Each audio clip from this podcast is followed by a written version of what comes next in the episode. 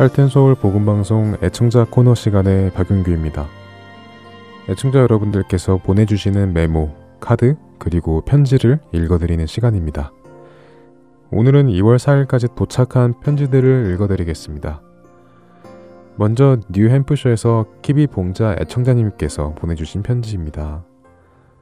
할텐서울 복음 선교사님, 모든 분들에게 하나님 말씀 정성껏 보내주셔서 감사하며 잘 듣고 있습니다. 정말 감사합니다. 2021년 한 해 모든 분들 건강하시길 기도드립니다. 라고 편지 주셨습니다.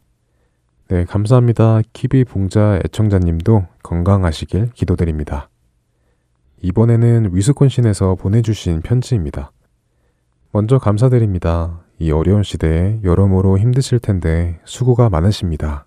덕분에 많이 은혜 받고 있어요. 주님의 이름으로 축복합니다. 라고 왕용순 애청자님께서 보내주셨습니다. 은혜 받고 계시다니 참 감사하네요. 주님의 복이 함께 하시기를 저희도 기도드립니다. 네, 오늘 마지막 편지입니다. 캘리포니아에서 이낸시 애청자님께서 보내주셨습니다. 할텐서울 선교회 봉사자 여러분께 좋은 방송과 CD 보내주셔서 저의 믿음의 삶에 큰 위로와 은혜를 받고 있습니다. 새해에 모두 건강하시고 성령 충만하시길 원합니다. 정성껏 선교 헌금 보냅니다. 감사합니다. 라고 편지 주셨습니다. 네, 감사합니다. 정성껏 보내주신 선교 헌금, 생명을 살리고 또 세우는 곳에 잘 사용하겠습니다. 편지 보내주신 모든 분들께 감사드립니다. 예수 그리스도의 큰 위로와 은혜가 애청자분들께 전해진다는 소식에 힘이 납니다. 언제나 예수님의 사랑을 느끼시길 소망하며 오늘 애청자 코너 여기에서 마치겠습니다. 찬양 들으신 후 주안의 하나 4부로 이어드리겠습니다.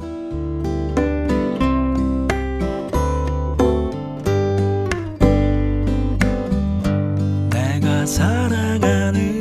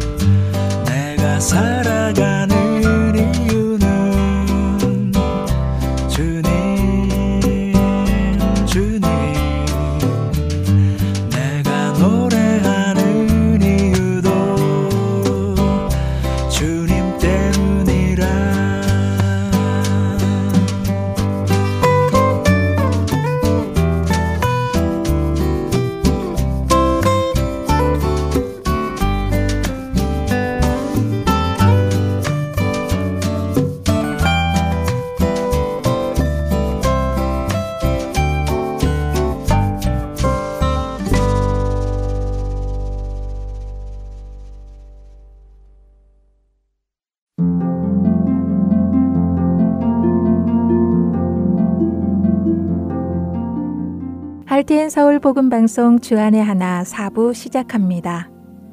주안의 하나 4부는 함께 성경을 읽고 묵상하는 Let's Read the Bible과 청소년들을 위한 묵상 프로그램 언락, 여호수아의 인생을 드라마로 만나는 바이블 드라마, 그리고 자녀에게 어떻게 성경적인 삶을 가르쳐주는지 지혜를 얻을 수 있는 데일리 디보셔널 준비되어 있습니다.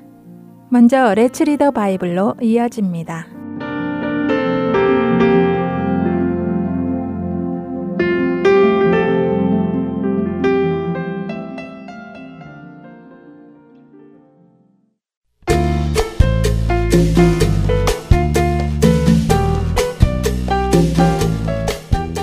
시청자 여러분 안녕하세요. Let's Read the Bible 진행의 한매진입니다. 우리의 눈은 참 소중합니다. 볼 수 있기 때문이지요. 우리의 눈이 무엇을 보며 살아가는가 하는 것은 굉장히 중요합니다. 우리의 눈을 통해 들어오는 정보들은 우리의 마음을 움직이기도 하기 때문입니다. 아담과 하와가 선악과를 보았을 때 그것이 먹음직도 하고 보암직도 하고 지혜롭게 할 만큼 탐스럽게 보여서 하나님의 말씀을 거스르고 선악과를 따먹었습니다. 이사야 선지자는 환상 중에 보좌에 앉아 계시는 영광스러운 하나님을 보고는 자신이 죄인인 것을 깨닫고 하나님 앞에 회개하며 엎드렸습니다. 무엇을 보는가에 따라 한 사람의 삶은 완전히 달라질 수 있습니다. 오늘 함께 읽을 마태복음 6장 22절과 23절에서 예수님께서는 눈의 중요성을 이렇게 설명하십니다. 눈은 몸의 등불이니 그러므로 내 눈이 성하면 온몸이 밝을 것이요. 눈이 나쁘면 온몸이 어두울 것이니 그러므로 내게 있는 빛이 어두우면 그 어두움이 얼마나 더하겠느냐. 이 말씀은 우리의 눈으로 보는 것이 우리의 속사람에게 영향을 끼친다는 말씀입니다. 우리의 눈이 빛에 속한 것을 보면 우리의 속사람이 환히 빛날 것이고 우리의 눈이 어둠에 속한 것을 보면 우리의 속사람도 어두울 것이라는 말씀입니다. 여러분께서는 무엇을 보고 살아가고 계시나요? 하늘에 속한 것들, 영적인 것들, 거룩한 것들, 영원한 것들을 보며 살아가시나요? 아니면 이 땅에 속한 것들, 육적인 것들, 더러운 것들, 잠시 있다가 사라질 것들을 보며 살아가시나요? 우리가 보는 것들은 결국 우리의 마음 안에 들어오게 되고 우리의 마음은 그것들을 좋아하게 되고 사랑하게 되고 집중하게 됩니다. 그렇기에 무엇을 보느냐는 중요합니다. 우리는 두 주인을 섬기지 못합니다. 두 가지 다 똑같이 사랑하지 못한다는 것입니다. 언제나 한쪽을 더 사랑하게 됩니다. 그렇기에 세상이 아닌 하나님께 여러분의 시선을 두고 살아가시기 바랍니다. Let's Read the Bible 오늘은 마태복음 6장 19절부터 34절까지의 말씀을 읽고 마치겠습니다. 너희를 위하여 보물을 땅에 쌓아두지 말라. 거기는 좀과 동록이 해하며 도둑이 구멍을 뚫고 도둑질하느니라. 오직 너희를 위하여 보물을 하늘에 쌓아두라. 거기는 좀이나 등록이 해하지 못하며 도둑이 구멍을 뚫지도 못하고 도둑질도 못하느니라. 내 보물 있는 그곳에는 내 마음도 있느니라. 눈은 몸의 등불이니 그러므로 내 눈이 성하면 온몸이 밝을 것이요. 눈이 나쁘면 온몸이 어두울 것이니 그러므로 내게 있는 빛이 어두우면 그 어둠이 얼마나 더하겠느냐. 한 사람이 두 주인을 섬기지 못할 것이니 혹 이를 미워하고 저를 사랑하거나 혹 이를 중히 여기고 저를 경히 여김이라. 너희가 하나님과 재물을 겸하여 섬기지 못하느니라. 그러므로 내가 너희에게 이르노니 목숨을 위하여 무엇을 먹을까, 무엇을 마실까, 몸을 위하여 무엇을 입을까 염려하지 말라. 목숨이 음식보다 중하지 아니하며 몸이 의복보다 중하지 아니하냐. 공중의 새를 보라. 심지도 않고 거두지도 않고 창고에 모아들이지도 아니하되 너희 하늘 아버지께서 기르시나니 너희는 이것들보다 귀하지 아니하냐. 너희 중에 누가 염려함으로 그 길을 한 자라도 더할 수 있겠느냐. 또 너희가 어찌 의복을 위하여 염려하느냐.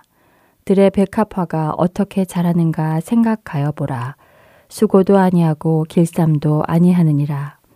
그러나 내가 너희에게 말하노니 솔로몬의 모든 영광으로도 입은 것이 이 꽃 하나만 같지 못하였느니라. 오늘 있다가 내일 아궁이에 던져지는 들풀도 하나님이 이렇게 입히시거든 하물며 너희일까 보냐 믿음이 작은 자들아. 그러므로 염려하여 이르기를 무엇을 먹을까 무엇을 마실까 무엇을 입을까 하지 말라. 이는 다 이방인들이 구하는 것이라. 너희 하늘 아버지께서 이 모든 것이 너희에게 있어야 할 줄을 아시느니라. 그런즉 너희는 먼저 그의 나라와 그의 의를 구하라. 그리하면 이 모든 것을 너희에게 더하시리라. 그러므로 내일 일을 위하여 염려하지 말라. 내일 일은 내일이 염려할 것이요 한날의 괴로움은 그날로 족하니라. Let's Read the Bible. 오늘은 마태복음 6장 19절부터 34절까지의 말씀을 읽었습니다. 안녕히 계세요.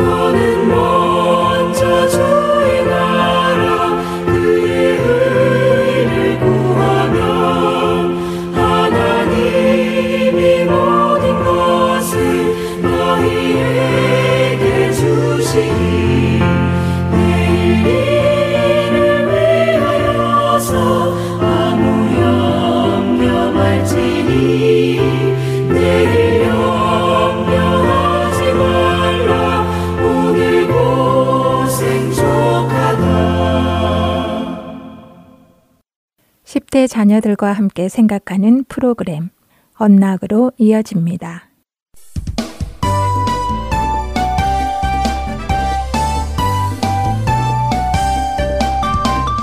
애청자 여러분 안녕하세요. 언락 진행의 이세진입니다. 오늘 함께 나눌 언락 첫 에피소드는 A Restless Heart, 평안하지 않은 마음입니다.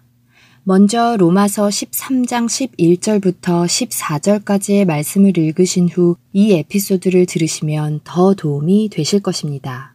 성 어거스틴은 AD 354년에 알제리에서 태어난 기독교 역사의 유명한 신학자입니다.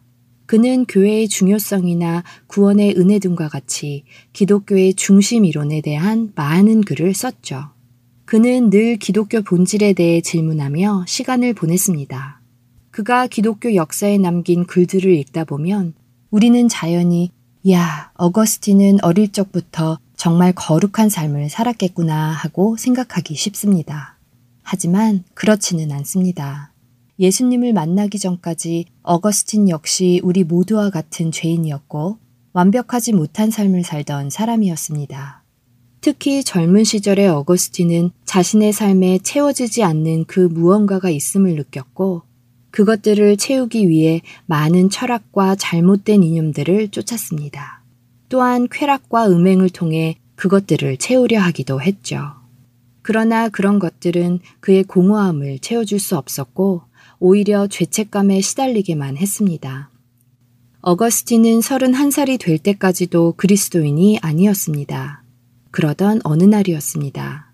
그날도 자신의 죄들로부터 오는 죄책감 속에 신음하고 있던 그에게 어린아이의 목소리 같은 음성이 들렸습니다. "성경을 펴서 읽으라." 그 음성을 따라 그는 성경을 펴 읽기 시작했습니다.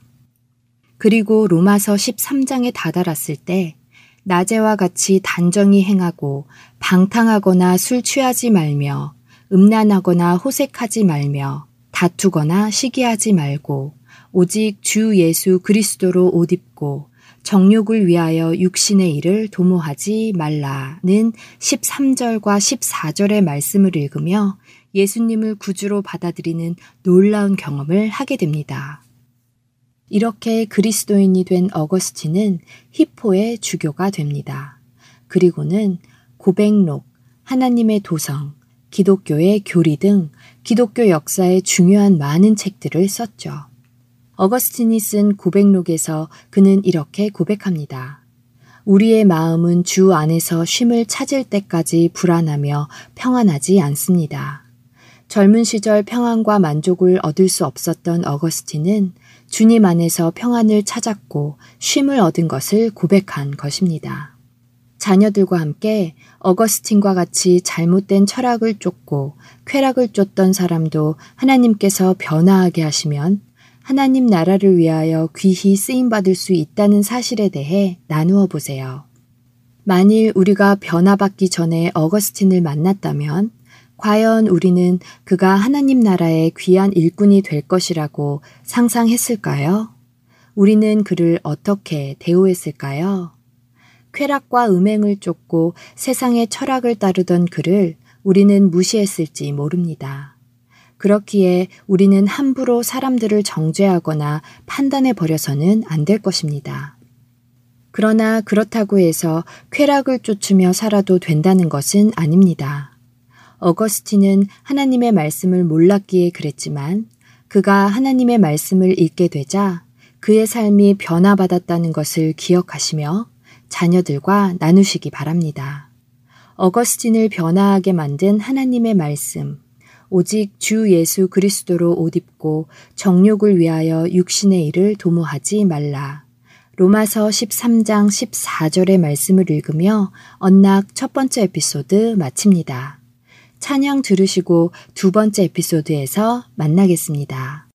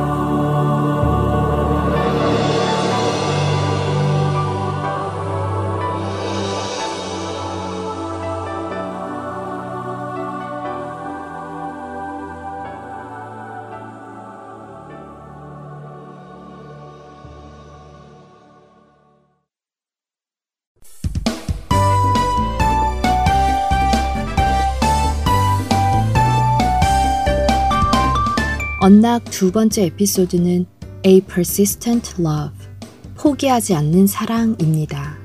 오늘 말씀은 누가복음 18장 1절에서 8절까지의 말씀과 고린도전서 3장 6절과 7절, 그리고 디모데후서 2장 24절과 26절의 말씀과 함께 청취하시면 도움이 되실 것입니다. 여러분의 기도 제목 안에는 사랑하는 어떤 사람의 구원의 기도 제목이 있습니까? 여러분이 사랑하는 가족 중 어떤 사람이든지, 오랜 친구 중 어떤 사람이든지 그 사람이 예수님을 알게 되고 그분을 구주로 받아들이기를 간절히 원하는 그 어떤 사람이 있는지요?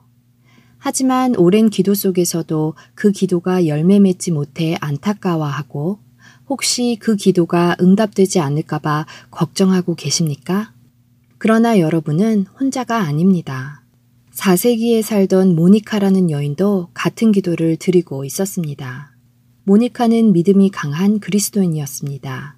그녀는 중매를 통해 파트리시어스라는 남자와 결혼하게 되었죠. 하지만 안타깝게도 남편은 믿음이 없는 사람이었습니다. 믿음 없는 남자와 결혼한 모니카의 삶은 행복하지 않았습니다. 남편은 모니카가 신앙생활을 하도록 허락은 했지만 그는 아주 불성실한 사람이었고 심지어 모니카를 때리기도 하고 학대했죠. 또한 남편의 어머니인 시어머니까지 함께 모니카를 괴롭게 했습니다. 모니카는 어려움 속에서도 그들을 향해 분노하기보다 남편과 시어머니가 그리스도께로 나아오기를 항상 기도했습니다. 불가능하게 보일 때도 포기하지 않고 기도를 계속했죠. 오랜 기도의 시간이 흐른 후 남편이 죽음에 이르게 되었습니다. 감사하게도 남편은 숨을 거두기 전에 예수님을 영접하죠. 이와 함께 시어머니도 예수님을 믿게 되었습니다. 기도에 응답하신 하나님께 모니카는 감사했습니다. 그런데 모니카에게는 또 다른 기도 제목이 있었습니다. 그것은 그녀의 아들을 향한 기도였죠. 모니카의 아들은 아버지를 닮았는지 늘 반항적이고 불순종하는 사람이었습니다. 세상의 철학과 이상한 이론들을 쫓았고 쾌락과 음행을 저지르며 살았습니다. 그런 아들을 위해 모니카는 기도했습니다. 그러나 아들의 사는 모습을 볼 때마다 그녀의 마음은 약해졌습니다. 아들은 절대 변하지 않을 것처럼 보였기 때문입니다. 그러나 그녀는 마음을 고쳐먹고 또다시 기도했습니다. 아들이 예수님을 받아들이고 성숙한 신앙인으로 변화되기를 바라며 포기하지 않고 기도했습니다. 그렇게 기도하던 모니카에게도 죽음이 찾아왔습니다. 죽음을 앞둔 몇 개월 전 모니카의 기도가 응답되는 기적적인 일이 생깁니다. 모니카의 아들이 예수님을 받아들이고 그리스도인이 된 것입니다.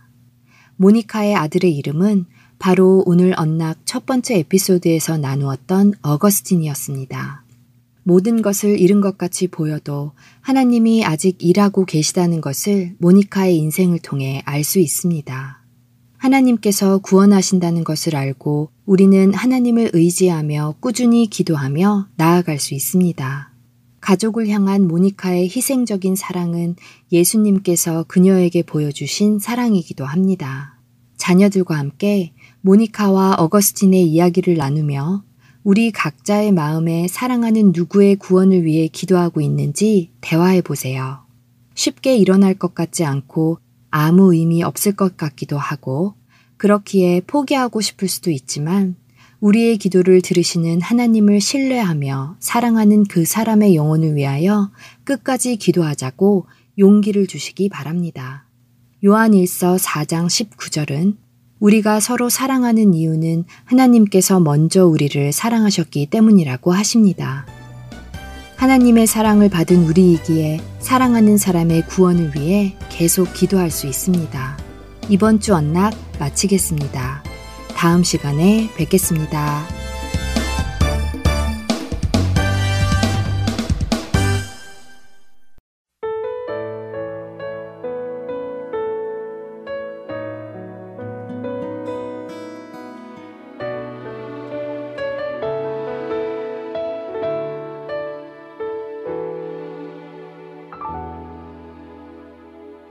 변함없으신 주 경배드리네.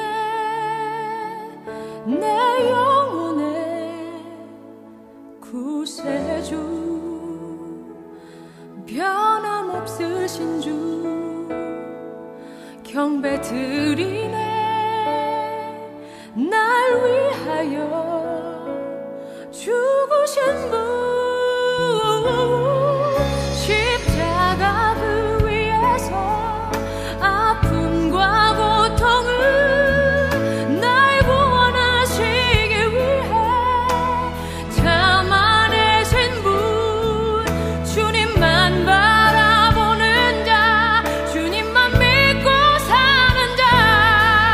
예수님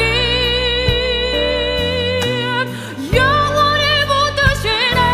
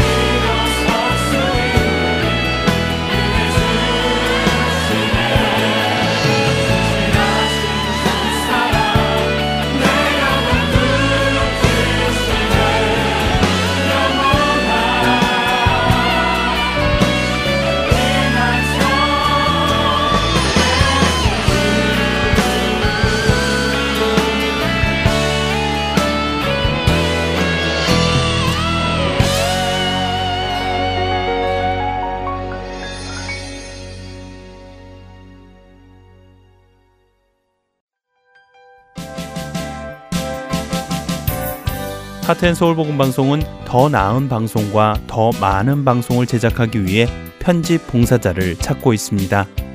매주 3시간의 시간을 헌신하실 수 있는 분들은 사역에 동참하실 수 있습니다. 컴퓨터가 익숙하지 못한 분들을 위한 기초 편집 교육도 준비되어 있습니다. 사역에 동참하시고 싶은 분들은 전화번호 602-866-8999로 연락 주시기를 부탁드립니다. 하나님의 은혜에 감사하여 나의 시간을 드릴 수 있는 여러분들의 많은 참여를 기다립니다.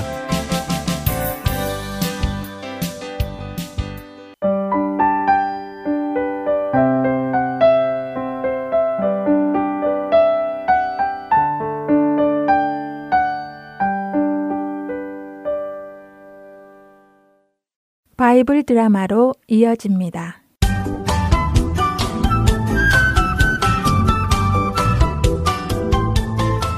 시청자 여러분 안녕하세요. 바이블 드라마 여호수아 편 진행의 박윤규입니다. 가나안 땅을 점령하기 시작한 이스라엘 백성들의 이야기가 가나안 땅에 퍼지자 가나안 족속들은 힘을 합쳐 이스라엘과 싸우려고 했습니다. 하지만 기브온에 살던 히위 족속 사람들은 이스라엘과 싸우지 않고 이스라엘 민족 속에 들어가 살기 위해 계략을 마련했죠. 그들은 자신들이 멀리서 온 민족인 것처럼 준비하고는 이스라엘 백성을 찾아가 평화 조약을 맺자고 요청했습니다.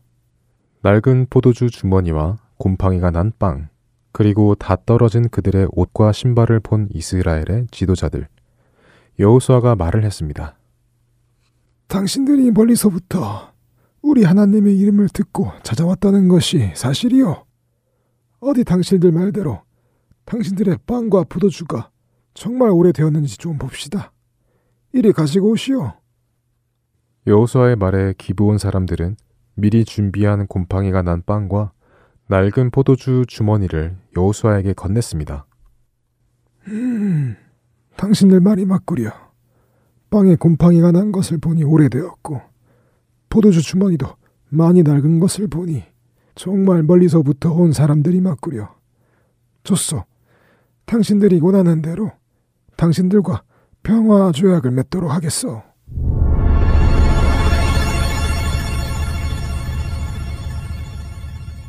지금껏 하나님의 말씀에 순종하며 강한 믿음을 보여주었던 여호수아.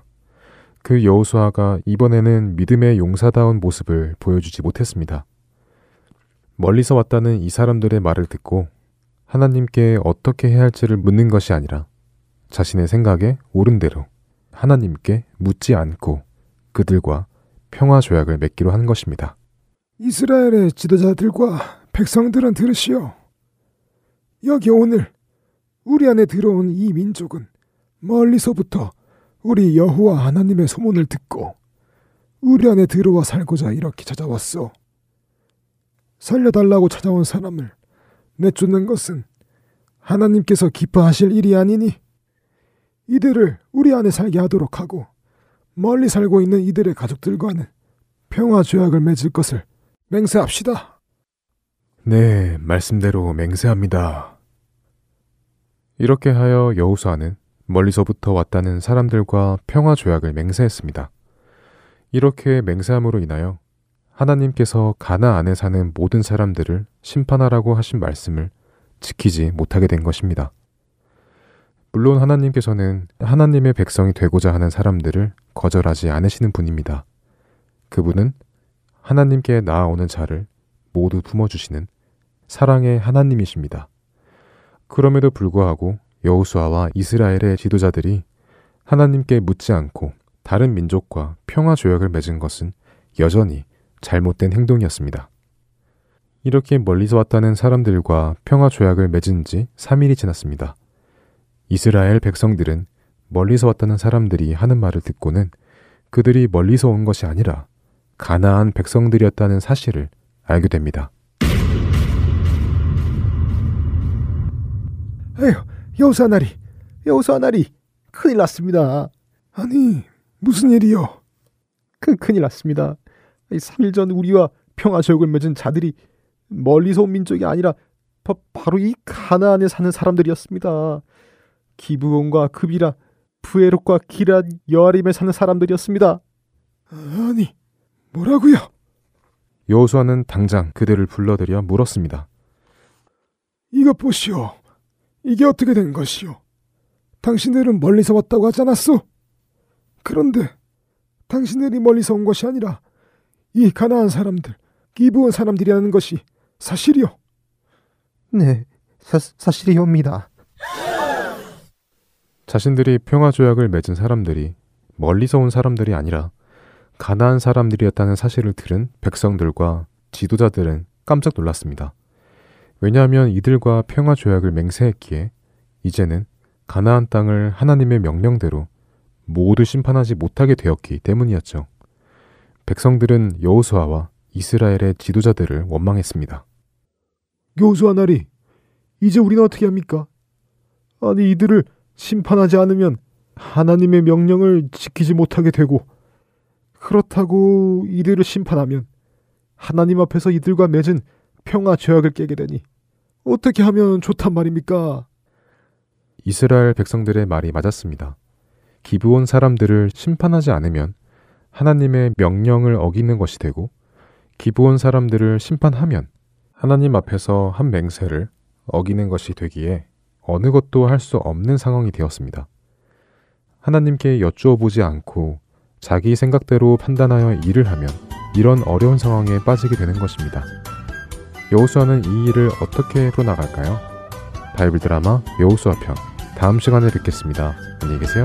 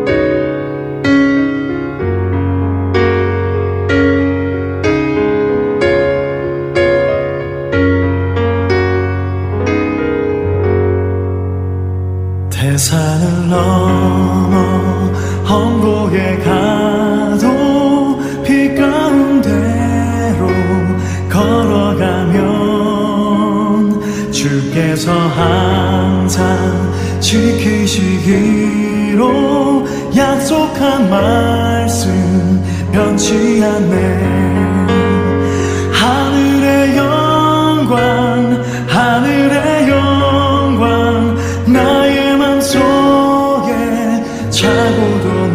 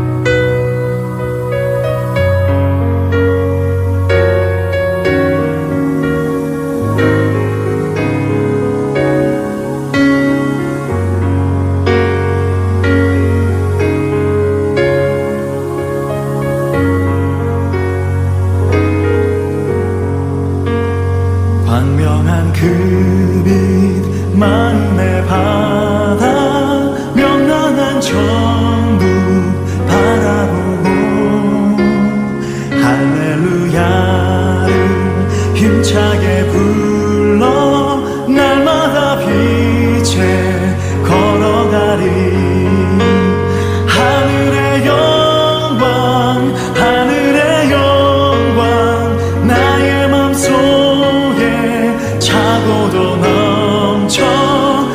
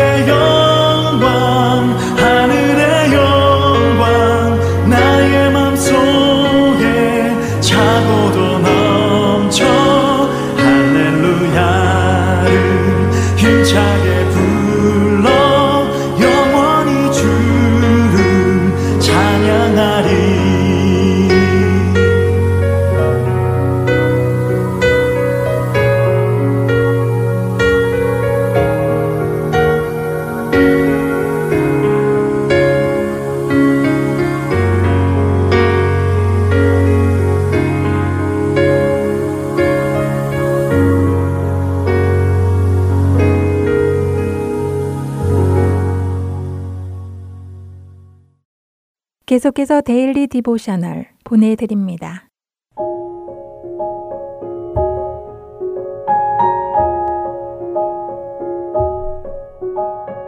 애청자 여러분 안녕하세요. 데일리 디보셔널 진행의 최소영입니다. 우리 자녀들은 하나님의 말씀을 읽고 배우며 그 말씀을 마음에 새기고 있나요? 말씀을 통해 하나님과 교제하고 있는지요? 오늘은 이것에 대해 나누어 보고 함께 말씀을 묵상하는 시간 되시길 바랍니다. 오늘 데일리 디보셔널의 제목은 A Puzzling Gift입니다. 카밀라와 동생 센티아고는 집에 배달된 소포를 열어보고 있습니다. 그 안에는 할머니께서 선물로 보내신 퍼즐과 카드가 각각 2개씩 들어있었지요. 카밀라와 센티아고는 신이 나서 먼저 할머니의 카드를 읽어보고자 했지만 카드의 봉투는 테이프로 봉해져 있었고 봉투에는 각자 자신의 퍼즐을 다 맞추기 전까지 카드를 열어보지 말라고 적혀 있었습니다. 카드의 내용이 더욱 궁금해진 카밀라와 센티아고는 서둘러 각자의 퍼즐을 식탁 위에 펼쳐놓고 열심히 맞추기 시작했지요. 드디어 퍼즐 한 조각만 맞추면 다 완성이 되는 순간 센티아고는 마지막 퍼즐 조각을 찾아보았지만 아무리 찾아도 보이지 않았습니다. 카밀라 역시 마찬가지로 퍼즐 한 조각이 없어서 퍼즐의 한 부분이 비어 있었지요. 둘은 각자의 비어있는 퍼즐 한 조각을 찾기 위해 부엌바닥과 소포 박스 등을 다시 살펴보기 시작했습니다. 하지만 아무리 찾아도 퍼즐 조각은 보이지 않았지요. 센티아고는 엄마에게 한 조각이 없어서 퍼즐을 완성하지는 못했지만 할머니의 카드를 열어보아도 되는지 여쭈어보았습니다. 엄마는 고개를 끄덕이시며 카드를 열어보라고 말씀하셨지요.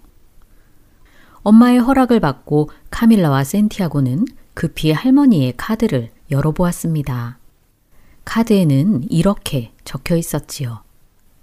퍼즐 한 조각을 찾고 있었니? 할머니는 너희들이 참 보고 싶구나. 다음 주에 보러 갈게. 사랑하는 할머니가. 다음 주가 되어 할머니는 말씀하신 대로 카밀라와 센티아고를 보러 집에 오셨습니다. 할머니는 카밀라와 센티아고에게 각각 작은 상자를 하나씩 주셨지요.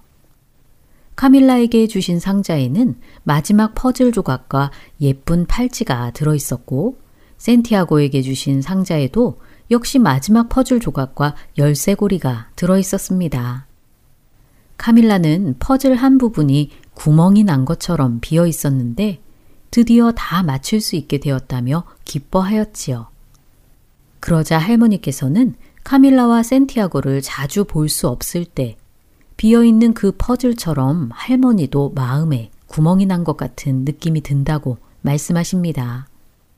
그리고 이처럼 카밀라와 센티아고를 보고 싶어하는 분이 할머니 말고 또 계신데 누군지 아느냐고 할머니는 물으셨지요.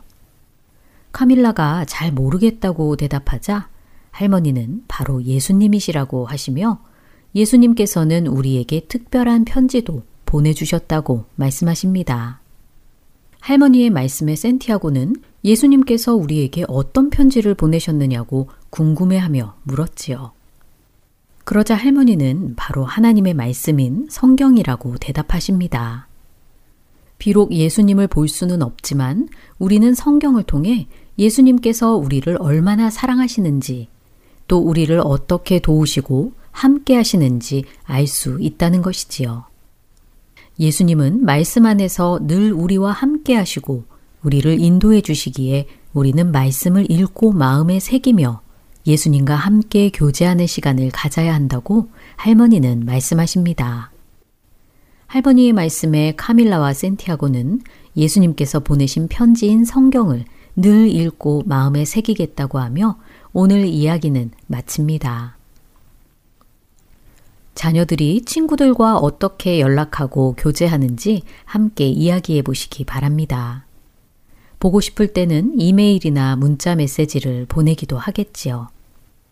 예수님도 우리에게 메시지를 보내주셨고 우리가 그것을 읽기를 원하십니다. 그 메시지는 하나님의 말씀인 성경이지요. 비록 예수님을 볼 수는 없지만 예수님께서 우리에게 주신 성경을 통해 우리는 예수님을 알아갈 수 있습니다. 자녀들이 늘 성경을 읽으며 예수님과 깊이 교제하는 삶을 살도록 이끌어 주시기 바랍니다. 오늘 자녀들과 함께 묵상할 말씀은 잠언 3장 1절 내 아들아 나의 법을 잊어버리지 말고 내 마음으로 나의 명령을 지키라 입니다. 어지럽고 혼잡한 세상 속에서 하나님의 세미한 음성에 귀 기울이는 우리 자녀들 되길 소망하며 오늘 데일리 디보셔널 마칩니다. 안녕히 계세요.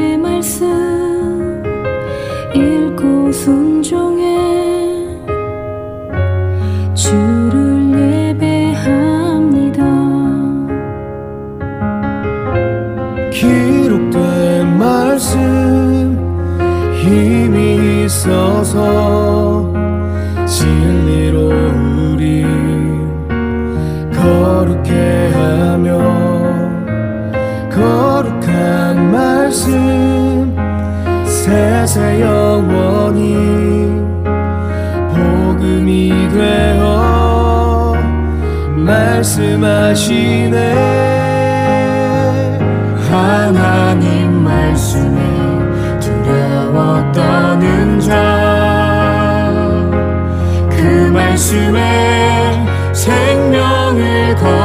자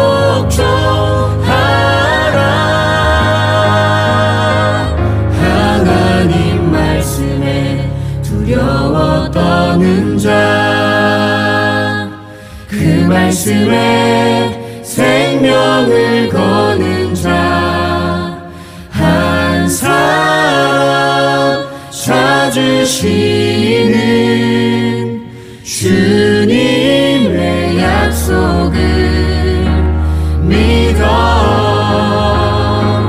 하나님 말씀에 운명을 거는 자 순종하며 주 따라가는 자 영원한 하나님 주의 교회여